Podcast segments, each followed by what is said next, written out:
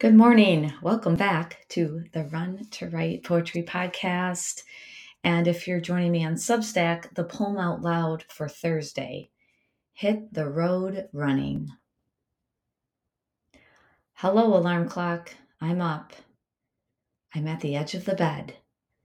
My eyes are still closed, though.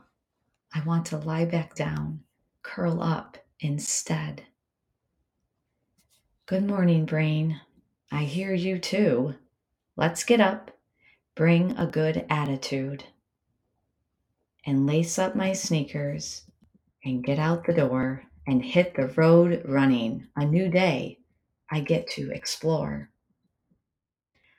And hear the red winged blackbirds and feel the sunshine warm my face. And pass the wild rabbit, a deer, and a fox along the way. Happy I got out of bed to see God's creation on display. Thank you for joining me and for listening in. I will be posting a link at the bottom to join us tomorrow for Write Together Friday. Hope you can make it. The Zoom link will be there, and I will hope to see your face then.